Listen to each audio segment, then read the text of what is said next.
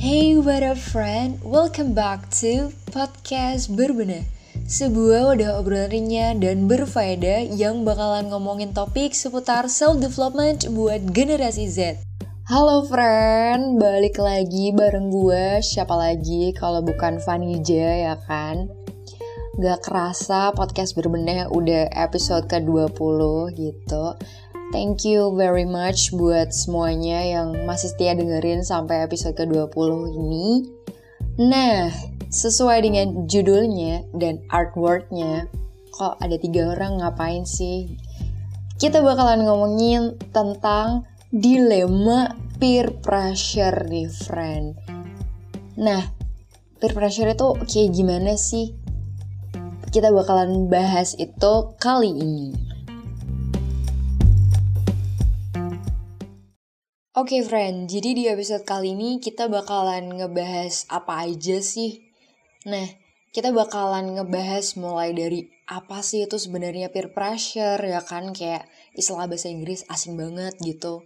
Apakah relate buat gue? Terus juga kita bakalan ngebahas apa sih yang ngebikin anak-anak Gen Z itu ngalamin ini.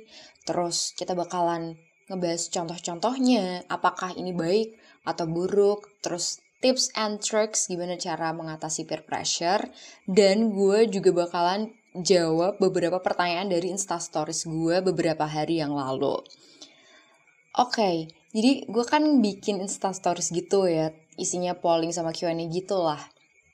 Di story pertama, gue kan nanya nih, tahu gak sih apa itu peer pressure? 78% bilang enggak gitu. Nah, jadi istilah ini tuh masih terdengar asing ya tandanya. Tapi sebenarnya ketika gue udah jelasin bahwa peer pressure ini bla bla bla segala macem, ternyata 82% nih teman-teman gue di Instagram itu pernah nih friend ngerasain yang namanya peer pressure. So, daripada gue kebanyakan peer pressure peer pressure apalah segala macem gue bakalan langsung jelasin nih sebenarnya peer pressure itu apa sih Well, peer pressure itu ya friend kalau kita bedah satu-satu ya perkatanya. Peer itu kan artinya temen-temen sebaya gitu lah pokoknya. Dan pressure adalah sebuah tekanan. So, peer pressure itu ya tekanan tekanan dari teman sebaya kita atau teman-teman terdekat kita yang secara nggak langsung itu mempengaruhi kita dalam mengambil keputusan gitu misal nih teman-teman lu pada punya pacar sedangkan lu sendiri tuh jomblo gitu nah karena lu ngerasa takut ketinggalan, takut dikata-katain gak laku dikatain si jomblo lah segala macem. Akhirnya lu memutuskan untuk cari pacar gitu. Yang perlu ditanyain ke diri lu sendiri, apakah gue punya pacar karena memang gue pengen, atau karena emang gue gak mau ketinggalan aja nih dari circle gue. Nah itu sih friend, itu salah satu contohnya. Dan gue bakalan kasih beberapa contoh lainnya juga ya sebenarnya kita tuh sering banget ngalamin nih termasuk gue. Jadi itu ya friend, secara singkat sih peer pressure itu kayak gitu. Jadi sebuah tekanan yang kita rasain gitu untuk ber apa ya istilahnya untuk berperilaku atau berbuat bertindak gitu dengan cara tertentu karena teman-teman kita atau orang di sekitar kita itu pengen kita untuk ngelakuin itu gitu jadi ada tekanan lah dari teman-teman deket kita gitu oke okay, kenapa sih sebenarnya kita merasakan tekanan itu gitu? Apa sih yang sebenarnya bikin kita mengalami peer pressure nih friend? Jadi sebenarnya ada beberapa hal sih yang ngebikin kita ngerasain yang namanya peer pressure gitu. Mulai dari karena kita ngerasa pengen disukai dalam sebuah grup grup pertemanan ya circle kita gitu. Misalkan di kelas atau di tongkrongan. Karena kita pengen disukai, makanya kita bertindak atau kita act like the circle itself gitu loh. Jadi ya udah gue samaan aja deh kayak circle gue biar gue disukai gitu lah quote unquote biar diterima juga gitu. Biar bisa berbaur. Terus kalau yang gue rasain ya, kenapa gue ngerasa peer pressure karena gue cemas gitu teman-teman gue pada gini nih aduh kok gue nggak kayak gitu juga ya gitu. Karena gue kayak worry aja gitu takut ketinggalan gitu. Terus juga peer pressure itu bisa terjadi karena itu tadi yang kayak gue bilang di awal takut di apa sih dikata-katain lah diejek segala macem. Jadi ya udah daripada gue dibully mending gue ikut-ikutan aja ya kan? Gitu. Terus orang kenapa ngerasain peer pressure itu juga karena penasaran sih sebenarnya. Misal nih contoh sekarang kan ya nggak sekarang juga sih beberapa waktu belakangan ini kan lagi booming banget ya. Orang-orang pakai kaos band gitu. Terus ya udah gue penasaran deh gimana sih? Ya udah terus saya ikut-ikutan pakai aja gitu. Jadi itu sih friends sebenarnya beberapa penyebab kenapa sih kita kita gini ngerasain yang namanya peer pressure jadi nih friend, karena ada suatu tekanan, rasa nggak pengen ketinggalan, atau kita pengen berbaur, terus disukai di dalam suatu circle, atau kita takut, cemas gitu ngerasa ketinggalan, takut buat dibully, diejekin sama teman-teman lo, atau penasaran, itu yang ngebikin kita ngerasa peer pressure. Bentuknya tuh contohnya tuh ada banyak banget Nah, gue kan juga nanya nih di Instastories, pernah gak sih atau punya cerita apa sih lo tentang peer pressure gitu. Teman-teman di Instastories juga jawab dan jawabannya juga diverse banget sih sebenarnya. Ini salah satunya ya. Pernah waktu nongkrong pada punya FWB dibilang cupu kalau nggak punya. Jadi dalam kasusnya orang ini nih friend, dia itu juga quote unquote juga dibully gitu sih sama teman-temannya karena dianggap cupu soalnya dia nggak punya VB gitu. Gue nggak tahu apakah at the end dia menuruti tapi menurut gue nggak juga sih. Nah ini nih yang bisa mengarah ke peer pressure yang jelek ya yang negatif ya karena balik lagi ini kan preferensi masing-masing orang gitu loh. Punya friends with benefit itu kan juga keinginan masing-masing kan dan sebagai teman yang baik harusnya lo nggak bisa dong memaksakan kehendak lo supaya teman lo bertindak atau ngelakuin hal yang sama kayak lo. Itu sih salah satu contoh peer pressure yang negatif ya friend. Lanjut. Ini ada cerita menarik juga. Teman pada nikah. Saya juga pengen nikah jadi bimbang. Ini keinginan sendiri apa peer pressure Nah ini kasusnya kayak yang udah gue singgung dikit tadi di awal tentang pacaran ya case-nya sama lah tentang relationship gitu. Yang jadi pertanyaannya kan apakah ini benar-benar karena keinginan lo sendiri atau karena ada tekanan dari teman-teman lo tadi ya dan juga perasaan mungkin nggak mau ketinggalan gitu. Gue nggak bisa ngasih banyak tanggapan karena ya dalam hal ini si kakak ini adalah orang yang jauh lebih mature daripada gue. But make sure apa pun keputusan yang kita bikin sebisa mungkin itu ya karena keinginan kita sendiri gitu loh. Soalnya kalau at the end itu nggak cocok sama kita atau hal itu nggak berhasil gitu kan ya lo nggak bakalan nyalain siapa-siapa gitu loh. Misalkan contoh ya lo ikut-ikutan beli sepatu nih kayak teman-teman lo terus ternyata setelah lu pakai gak cocok di lu. Kan pasti lu kayak aduh si ini nih gara-gara dia nih gue beli ini. Kan jadinya nggak cocok gue buang-buang duit deh kan kayak kita jadinya blaming kan ke orang lain. Nih tapi sebisa mungkin apalagi sebuah keputusan yang besar untuk menikah yang mana nikah itu kan sakral banget lah ya. Jadi pastiin lagi sih itu bener-bener karena keinginan kita sendiri dan kita udah tahu konsekuensinya segala macam. Jadi itu penting banget jangan sampai untuk urusan yang sesakral ini kita malah ngelakuin hanya karena nggak mau ketinggalan atau karena tekanan dari teman-teman itu tadi. Bener-bener ya janganlah sebisa mungkin bener-bener harus dari keinginan sendiri ya gitu. Lanjut ya friend ke cerita berikutnya nih. Teman kita bilang bahwa orang-orang berekspektasi gini ke gue which is dia ya.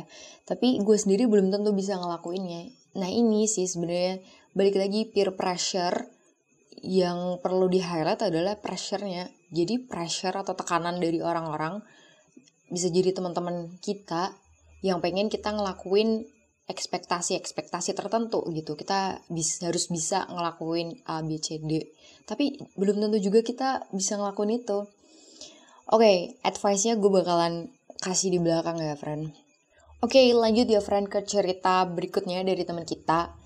Si Doi ini bilang gini, kadang sih kalau lagi planning something, misal project atau rencana masa depan gitu, hmm, terpengaruh temen ya, iya bisa sih. Jadi misalkan temen kita pengen kuliah di Harvard atau pengen bikin project ini, terus kita latah gitu, pengen ikut-ikutan aja gitu. Jadi banyak ya sebenarnya contohnya. Terus ini juga ada lagi nih, ada cerita tentang peer pressure, kalaupun itu baik ya didengar, enggak ya skip, tapi beberapa ada yang didengar but terpaksa, it's gak enak. Nah itu dia sih, bener banget sih. Ini relate banget sih sama gimana caranya kita menyikapi peer pressure itu tadi ya, friend, menyikapi permintaan atau omongan dari temen, apakah harus didengar, apakah harus enggak, itu kita bakalan bahas nanti ya di akhir. Oke, lanjut ya friend, ini dari temen dekat gue nulisnya pakai caps lock lagi. Mantep banget. Dia bilang gini nih temen magang pip. Jadi harus disensor karena ini adalah sebuah nama perusahaan. Ikutan juga. Eh gagal. Hahaha. By the way gue juga ikut magang di situ sih. Dan gue lolos seleksi. Ya gini bun. Yang pengen gue bilang adalah antum mendapatkan yang lebih baik daripada tempat magang saya. Nah jadi Iya memang ada. Itu tadi ya pressure ketika teman-teman lo magang atau milih tempat ini terus akhirnya lo ikutan juga ya kan? Tapi masalah kegagalannya ini nih ketika kita punya growth mindset itu adalah sebuah cara caranya Tuhan buat nunjukin ke kita bahwa tempat itu tuh gak baik buat lo dan lo akhirnya diberikan yang lebih baik kan bun. Jadi ya gitu terselamatkan ya. Gitu. Itu tadi ya friend. Beberapa cerita dari instastories gue. Sebenarnya peer pressure ini ya bener kayak judul di podcast kali ini dilematis gitu. Bisa banget jadi positif tapi di sisi lain juga bisa jadi negatif banget gitu Contohnya nih, peer pressure yang positif ya. Pas awal-awal pandemi kan tren sepedaan ya. Itu menurut gue juga beberapa orang tuh kena peer pressure gitu loh. Misalkan teman-teman lo jadi anak sepeda nih. Terus lo latah nih friend, ikut-ikutan juga. Sebenarnya itu bisa jadi sesuatu yang baik sih karena kan sepedaan jadi sehat terus lo jadi happy gitu ngumpul sama teman-teman lo itu juga contoh yang bagus Terus bisa juga kayak kalau zaman-zaman sekolah gitu atau kuliah juga bisa sih teman-teman lo pada kerja kelompok. Terus lo ikut-ikutan juga join-join gitu, ikut kerja kelompok. Itu juga bisa jadi hal yang bagus kan? Positif gitu. Atau nih friend, contoh yang simple banget dan gue yakin kita semua di sini pasti pernah banget ngalamin ini adalah pas ujian kita mau nentuin jawaban. Apalagi soalnya pilihan ganda sih asli itu bikin bingung banget. Misalkan ya gue jawab C gitu. Terus gue bingung nih C bener apa enggak ya? C apa A ya? Terus lu nanya sama temen lu. Si Jamil misal Mil Jamil lu jawaban lu apa? Gue A. Terus duh kok A kok beda ya? Terus akhirnya lu nanya si Jamil lah gitu. Lah jawaban lu apa lah? Gitu terus dia bilang gue D loh kok malah D terus akhirnya lu bingung duh gue milih mana ya? Terus akhirnya gue ngikutin si Jamilah nih dan akhirnya ternyata yang bener jawaban gue sendiri gitu. Itu kan ada sebuah pressure ya dari teman-teman lo yang jawab ini. Terus akhirnya lo ikut-ikutan juga nih friend untuk memilih jawaban temen lo gitu. Kan simple kan? Dan gue yakin kita semua di sini pasti pernah ngalamin ya namanya peer pressure gitu Terus apalagi ya contohnya ya? Ya banyak sih. Kayak belakangan ini anak-anak milenial atau generasi Z itu kan pada mulai investasi ya itu kan awalnya gara-gara teman-temannya bikin instastory tentang reksadanya lagi naik, bikin status WhatsApp tentang sahamnya naik atau turun gimana segala macam terus akhirnya penasaran, terus akhirnya cobain deh namanya investasi. Itu juga bisa jadi baik kan saving money juga kan itu. Sebenarnya kalau kita mau ngebahas contoh-contohnya tuh ada banyak banget ya, friend. Kayak sekolah ini atau pilihan kuliah, tempat kerja itu juga bisa jadi contoh juga sih gitu. Misalkan teman-teman lo kuliah di kampus A. karena lo nggak pengen ketinggalan kan biasanya kan gitu kan udah punya geng udah apa sih udah klop banget gitu konco kental lah ya kalau istilah Semarangnya sih gitu akhirnya lo ya udah ngikut aja gitu sama teman-teman lo karena lo nggak pengen ketinggalan gitu nah itu juga bisa jadi contohnya si friend gambaran gimana sih peer pressure itu Terus nih, kan itu tadi yang bagus-bagusnya ya, maksudnya ya yang dampaknya nggak terlalu buruk lah buat diri kita. Terus apa sih Van contoh peer pressure yang negatif? Ini sering banget sih, sering banget. Teman-teman gue juga ada yang pernah cerita cowok sih biasanya. Jadi kan cowok-cowok itu kan apa ya, biasa ngerokok gitu kan.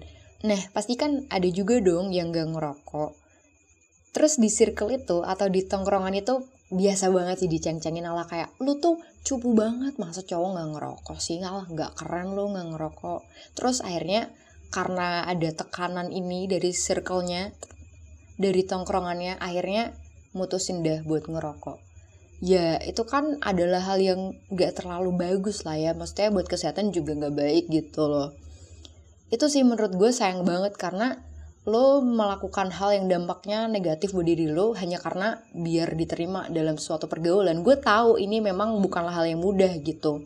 Dan bahkan yang lebih negatifnya ketika teman-teman lo ngedrugs, I mean like pakai narkoba, terus lo ikut-ikutan juga.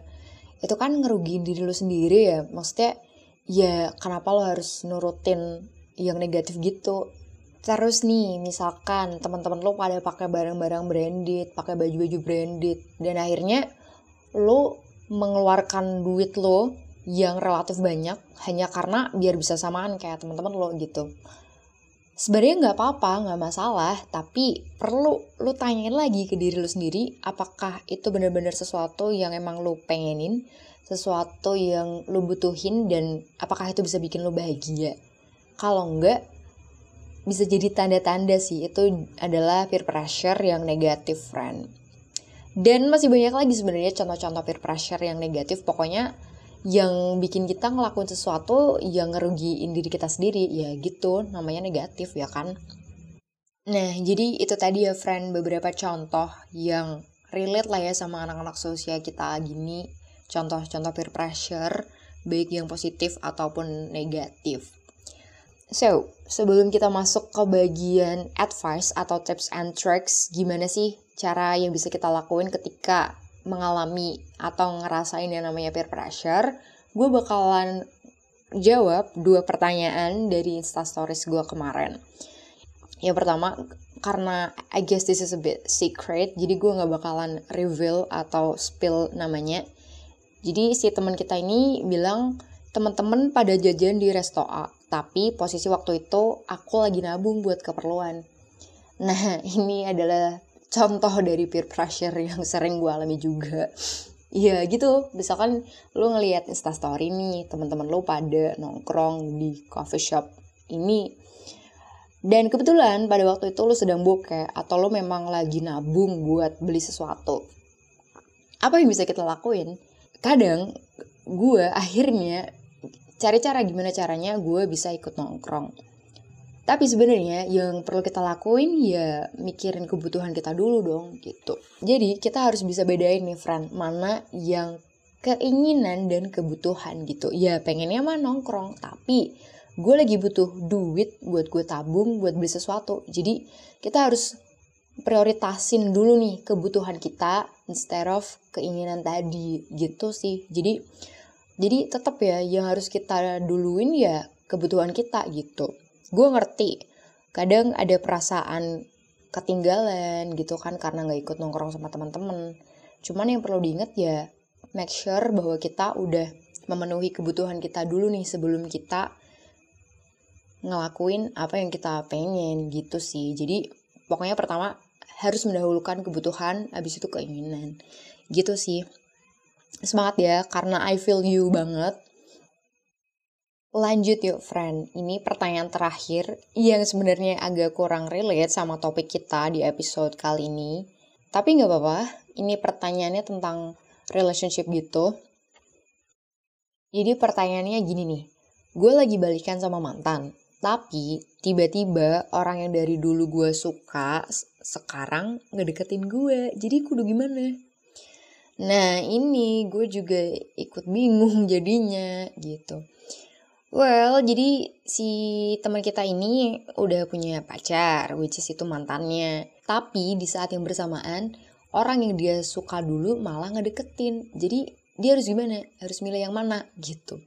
Dilema ya memang ya pak gitu. Sebenarnya bisa sih gue relatein sama jawaban gue sebelumnya, di mana mana sih yang sebenarnya lu butuhin? Kalau pengen mah lu pengen semuanya ya kan? Tapi jangan dong masa perasaan dimainin ya kan gak enak. Tapi pertama yang bisa gue bilang adalah lo harus jaga banget sih perasaan pacar lo saat ini. Orang yang benar-benar officially ada di dalam hidup lo saat ini ya pacar lo itu tadi lo harus ngejaga perasaannya dia dong. Menurut gue apa ya dalam sebuah hubungan itu kan komitmen penting ya gitu. Dan godaan kayak gini ada orang yang datang orang orang baru lah atau orang dari masa lalu kita yang pernah kita suka gitu. Ya pasti ada aja gitu ujiannya yang kayak gini. Jadi ya sebisa mungkin kalau saran gue yang pertama adalah ya pertahanin aja hubungan lo yang sekarang gitu tapi gue nggak tahu ya maksudnya hubungan lo itu kayak gimana sama pacar lo yang sekarang gitu kalau memang baik-baik aja dan bisa buat terus dilanjutin ya pertahanin aja gitu ya sekarang. Karena menurut gue rada childish juga sih ketika lo di usia lo yang sekarang. Misal ya, misal lo putus sama pacar lo hanya karena ada orang yang lo suka dari masa lalu lo gitu kayak iya rada gak make sense juga sih kalau menurut gue jadi pertama yang harus lo lakuin ya tetap jaga perasaan pacar lu dulu sih. Terus balik lagi kayak yang tadi, sebenarnya sosok yang lu butuhkan itu yang mana? Perasaan emang gak bohong gitu. Kalau lu memang lebih membutuhkan orang yang pernah lu suka dulu, ya sebenarnya nggak apa-apa. Balik lagi itu pilihan lu.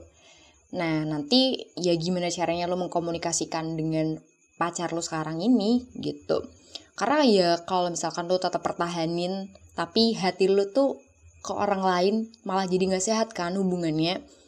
Jadi itu balik lagi sih friend ke lu nya sendiri ke perasaan lu tuh sebenarnya tuh kayak gimana. Mana yang lebih lu butuhkan dan mana yang menurut lo lebih cocok buat lo gitu. Ya balik lagi itu keputusan lo itu sih yang bisa gue omongin ya karena gue juga udah lama banget nggak dalam sebuah relationship jadi I'm not really good on it actually but that's the thing that I can say Well, jadi kita hampir tiba di penghujung acara. Gue bakalan kasih some pieces of advice buat kita semua. Gimana sih caranya kita handling atau kita mengatasi permasalahan peer pressure ini? Gue gak bakalan bertele-tele karena gue cuman bakalan ngasih tiga hal yang bisa kita lakuin ketika kita dihadapkan dengan peer pressure ini, friend.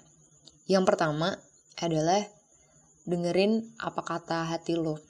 Kayak yang sering gue bilang tadi, pertama yang harus kita prioritasin adalah diri kita dulu dong, perasaan kita dulu gitu. Lo harus nanya sih ke diri lo sendiri, apakah ini benar-benar sesuatu yang emang gue pengenin emang gue butuhin dan apakah ini benar-benar berasal dari diri gue sendiri jadi itu penting banget sih buat ngedengerin dan juga ngeliat terus juga ngerasain gimana sih kita gitu nah itu penting banget sih apa yang kita rasain itu valid ya friend jadi ya nggak apa-apa untuk beda dari teman-teman lo gitu terus yang kedua adalah jangan jadi people pleaser. Ini pernah gue omongin juga sih tentang people pleaser di episode-episode gue sebelumnya. Dan gak apa-apa banget, sekali lagi gak apa-apa banget buat bilang enggak ke teman kita gitu. Karena kalau emang lu gak mau, lu gak bisa, ya gak apa-apa gitu. Misalkan temen lu expect lu untuk gini gini gini. Terus lu dituntut untuk seperti ini. Kalau emang lo nggak mau dan lo nggak bisa ya nggak apa-apa untuk bilang enggak gitu. Tapi tetap dengan cara yang baik ya. Mesti respect aja gitu ke teman lo dan it's totally okay buat bilang enggak gitu karena balik lagi kalau lu nurutin teman lu tapi perasaan lu ngerasa itu nggak enak dan itu bukan diri lu ya kenapa harus lu lakuin ya kan?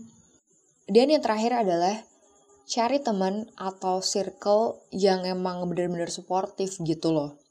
Ketika lo terjebak di dalam sebuah pertemanan yang gak ada benefitnya buat lo atau ujung-ujungnya bikin lo ngerasa tertekan doang, ngerasa gak nyaman ya apa salahnya buat nemuin teman-teman lain gitu yang bisa suportif sama lo punya ketertarikan yang sama tanpa harus saling menekan tertekan bla bla bla segala macem kan?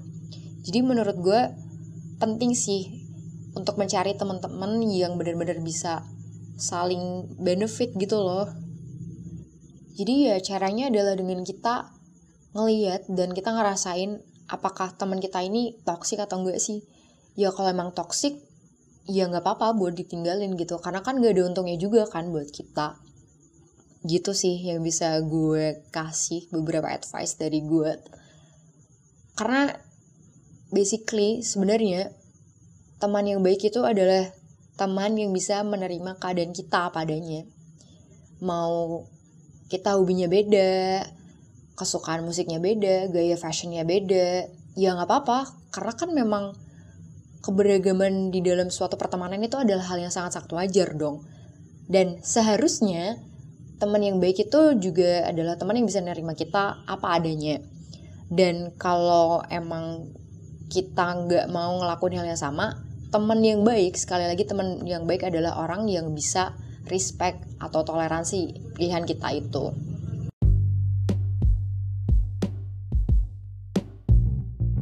So, jadi lebih tahu kan friend tentang apa itu peer pressure dan gimana sih cara yang bisa kita lakuin ketika dihadapkan dengan dilematika ini. Oke, okay, segini dulu episode ke-20 dari podcast berbenah. Semoga apa yang gue sampaikan tadi bisa berguna ya buat lo, lo semua. Thank you juga buat yang masih setia dengerin sampai saat ini dan jangan lupa nih follow podcast berbenah di Spotify atau subscribe di Google Podcast dan aplikasi streaming podcast lainnya biar nggak ketinggalan episode terbaru dari podcast berbenah, friend. Well, hear me again on the next episode. Dadah!